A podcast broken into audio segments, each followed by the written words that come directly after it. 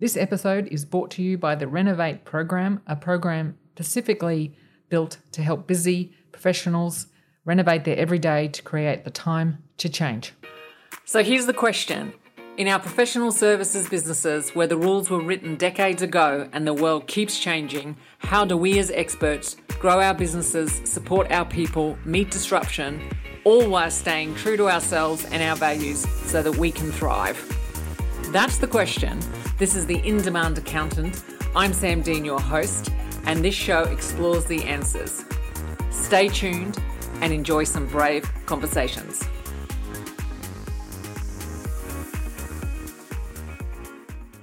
Hello, everybody, and welcome back. Welcome back to the In Demand Accountant. I'm Sam Dean, and today we're going to talk about one of my favorite topics called strategy. And it is certainly one that I kind of thought I had all under control and then realized I had a bit of a miss on. So let's get down and, and deep into strategy. So, by getting clear on strategy and what it takes to actually achieve one or get one clear on one, will make all your plans actually easier to achieve. Last time we talked about purpose, vision, and values, and these are all elements of vision and where you want to be. But it takes strategy, then planning and execution to get there. And it's these three areas that we are going to focus on over the next few episodes. And today we're going to start with strategy. There's been a lot of research and discussions undertaken to why business leaders struggle with strategy. And I also see, particularly in the professional services areas, a lot of struggle on strategy and the execution. I just want to do a definitional thing and get clear on the differences between strategy and strategic planning. So, strategy forms part of strategic planning, and strategy kind of looks at assessing where you are now and where you want to go and what choices that you have to make to get there where strategic planning is the process of defining that and making decisions on allocating its resources to actually then pursue it. So there's two steps there. There's setting the strategy and then there's the actual plans to get there. And so often or not, as we will drill down in this episode, we kind of end up in the strategic planning section as opposed to actually defining that strategy. And I think uh, Roger L. Martin, who's a strategy guru and author, in an article written um, for the Harvest, sorry, the Harvard Business Review, right back in January, February 2014, really tightly summed it up. And it was an article that I read early on, and I found it particularly helpful when I was struggling to meet my vision and goals, most of which required a really good deal of strategy. But what transpired is I was actually strategic planning so, you know the story. I'm sure you've all done it. We spend a really good deal of our time actually doing our spreadsheets based on what we should be doing, given our capacities, and we put down what we want to do and where we want to be. And if I had a dollar for every budget or forecast that I've done that has kind of sat there and, and just not really gone anywhere, you know, I would probably be in the Bahamas by now, but that's another story. So, why do we actually struggle? Well, strategy in its true form actually makes us look into the future, and we can only guess at that. And this is pretty damn hard for us professional mindsets because we would rather know rather than have to guess. And any kind of future strategy work is actually about guessing. So, to make ourselves feel more comfortable, we prepare our fantastic plans that are how we achieve what we want. They bring out true and tested tools and they get very detailed. And of course, you know, our favorite true tested tool is, of course, a good old Excel budget and spreadsheet and some modelings in it. And we detail in this and uh, project our revenues based on our capability, capacity, sorry, and the costs into the future. But good strategy does not result from endless modeling or spreadsheets and how we should be able to achieve it because if this was all we had to do, we would actually all be achieving what we wanted right now, and we wouldn't be actually having this conversation in particular. So, strategy isn't instead of this modeling and budgeting and forecasters that we do, it's actually a result of a simple and quite frankly crude, rough and ready process of thinking through what it would take to achieve what we want and then assessing if it's realistic to actually try. And to really do good strategy, you actually need to be in a place of discomfort and apprehensive. True strategy is about placing bets and making hard choices. The objective is not to eliminate risk, but it's actually to increase the odds. I think one of the examples that really stand out for me in professional services firm is the introduction when we look at introducing different types of services into our businesses. And one which stands out to me is, you know, tax accounting and what I did in introducing an advisory or different styles of services. And when we look at this, you know, we kind of plan for it, strategically plan for it. If you could see me, I had inverted commas there. We don't spend any time on asking the question, what would it take to do these? To spend time on any kind of change in our businesses takes change and usually it is behavior and skills. So when we're asking our question, what would it take and how realistic would it be? This is uncomfortable and hard. And then given where we are at the moment and our resources and our mindsets, etc., is it actually realistic to try? So until I got really involved in that, when I was, you know, really shifting, and I, if you've been a follower of my podcast for a while, you know that I had to learn some skills. And back in the day, this was even before I read these articles and understood, I had to really make some very hard choices on what I had to actually do to make it happen. I had tried all the old ways of doing the spreadsheets and stuff based on experience, but what would it make it happen? And one of those hard choices I had to make was to teach myself how to sell and to do things and to ask questions of clients and the people who actually control the revenue, which are clients, those questions. And then for me, it was very realistic to try because I had given up my tax base and everything. So it really pushed me to do it. So, this is the interesting thing about strategy those two questions. So, if we were to adopt this definition of tra- strategy, that is that question of what is it going to take and is it worthwhile doing, then maybe, just maybe, we could keep strategy where it should be, and that's outside outside our comfort zones, and get the change that we want. So when we look at this, let's look at our behavior in this. We need to actually first understand where we're at. There are three types, three sort of areas that we really get stuck in around strategy. And this isn't only about professional services or accountants or lawyers or anything like this. This is across the board, all businesses. This is not just us. So the first trap is, and I've mentioned it before, is actually strategic planning. Every time I used to think of strategy, and even now I hear it a lot, it inevitably comes with planning or the word plan in there. And this is actually a subtle slide from strategy to planning. And this occurs because planning is thoroughly doable and it's quite a comfortable exercise. So that's why it happens. Planning arguable makes for very more thorough budgets, but it must not be confused with strategy. Planning typically isn't explicit about what we choose not to do and why, and it doesn't question anything. And its dominant logic is actually affordability. The plan consists of whichever initiatives fit our capacity or our capabilities at the time in our firms and businesses. This is a very common trap, and it really falls to us as well in our hour for dollar mindset of, you know, I can earn money by charging more hours because our revenue is inevitably linked to our costs. But at least if you're doing this bit, at least there is a planning element. So that's good. And we go on to planning next week. But that's one kind of area we get stuck in. And that's because planning is comfortable. And, you know, let's be truthful here. We all like a good spreadsheet. The next one is the cost based thinking that I was just talking about.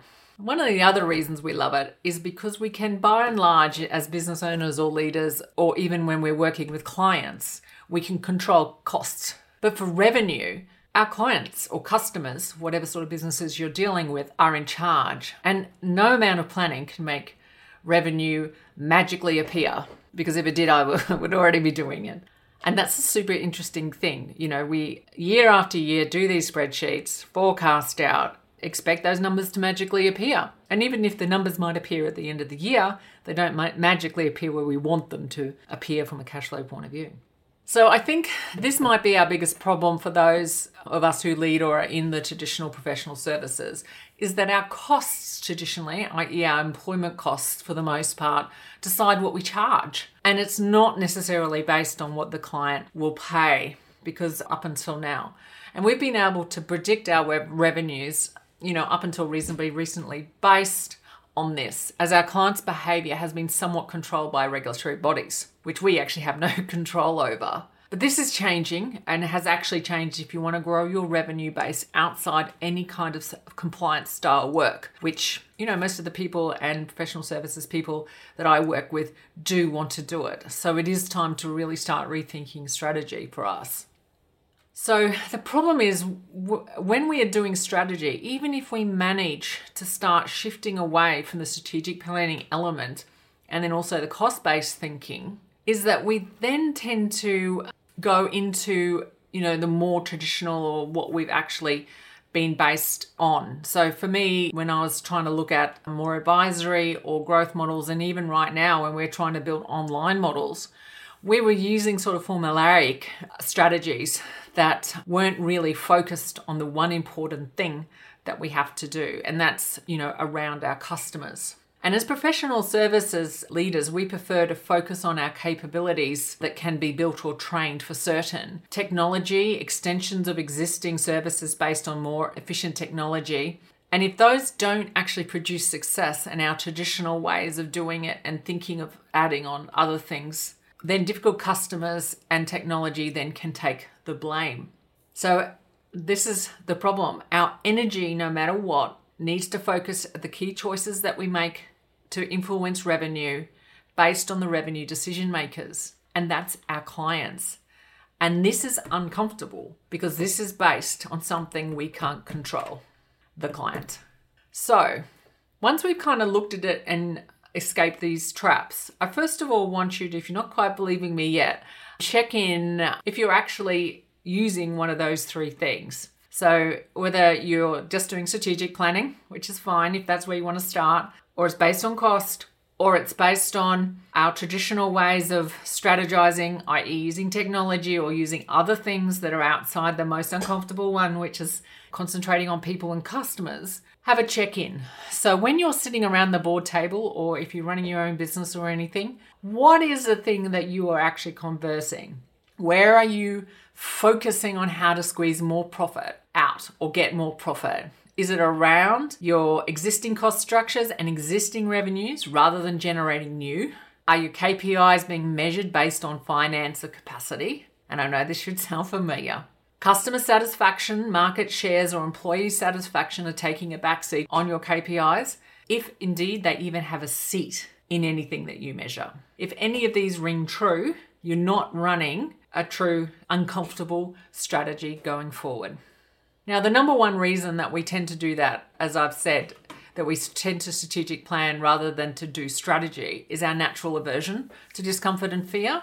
And the only remedy to this is to reconcile yourself to the fact we are going to experience discomfort and you'll need to adopt a few simple rules so you can actually stay with it. I can attest to this the more uncomfortable I've been in strategy, the more time I've spent in it, the much, much, much more success I've had. Because if you aren't having discomfort, I can tell you you've probably got a bad strategy. So, a few simple rules so you can stay with it. Number one rule keep it simple. Focus your energy on the key choices that influence revenue decision makers, i.e., your clients. They will spend their money with you if your value proposition is clear and better than your competitors.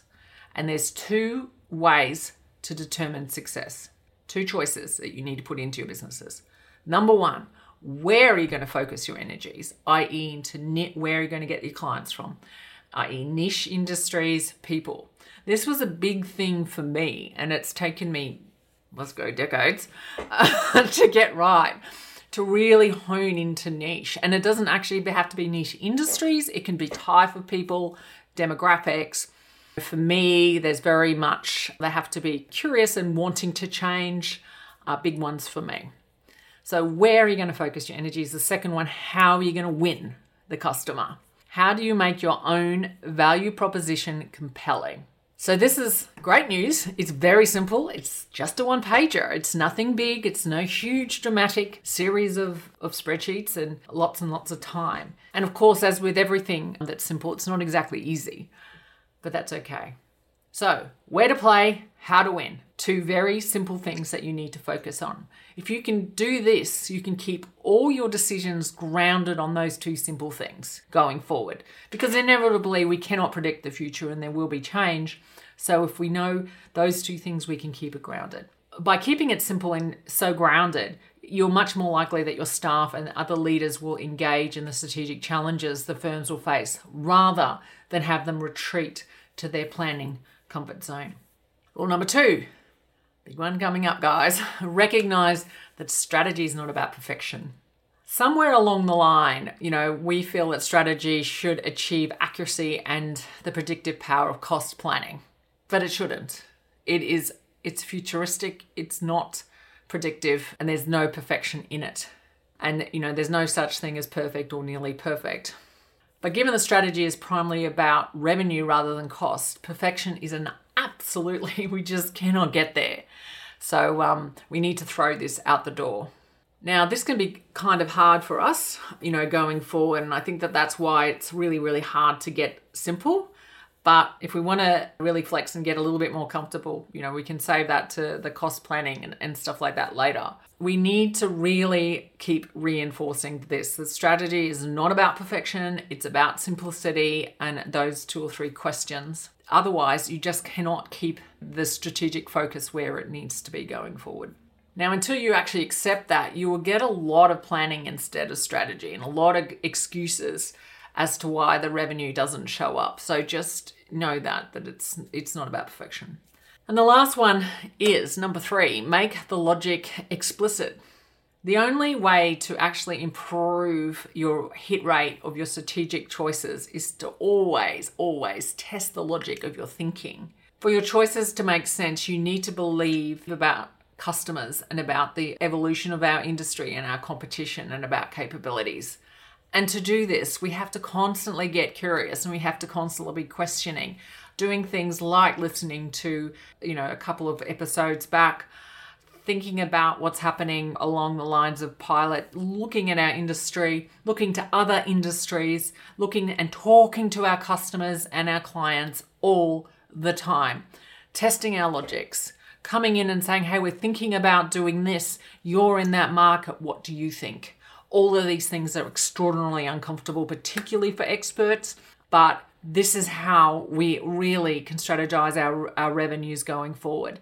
And then talking about how we win those value proposition stuff. We will drill down on value proposition in the next few episodes, but at the moment it's just like we have to keep asking what people value. We cannot, we cannot tell people what they value. So we actually have to find out. And then we have to test and test and test. This is what this is about.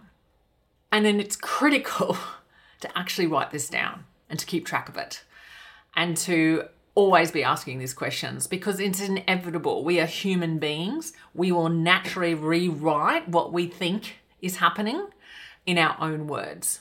And then we will declare the world to have unfolded largely as it was planned rather than recall how the strategic bets were actually made and why. So it's important that just because we have this simple question and this simple strategy that we are tracking it and reporting on it and really getting logical about it all the way through. Otherwise, our mind will take over. So it's really, really important to have some level of rigor around how that works and what doesn't.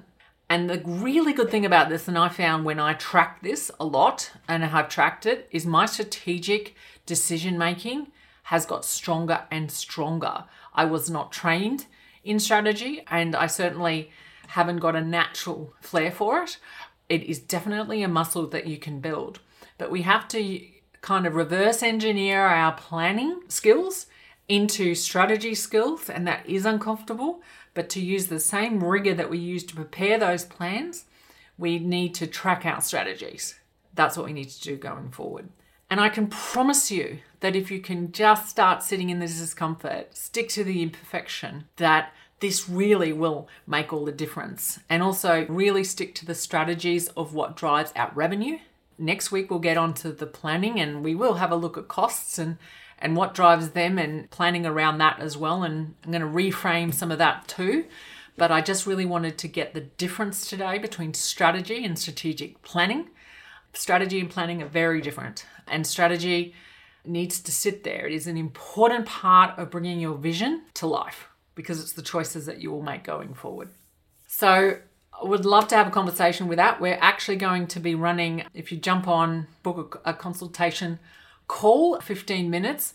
Plus, we're going to be running a series of workshops on strategy, then also planning and budgeting, and how you we can actually make a massive difference going into the next into the 22 year, um, or doesn't really matter when you do it, and teaching this, you know, in a very pragmatic and simple way to really make all of this stuff work. So, I would love you for you. Um, the starting point to that is jump on book 15 minutes with me. As you know, would love to have a conversation about it. And as always, continue the conversation and be brave.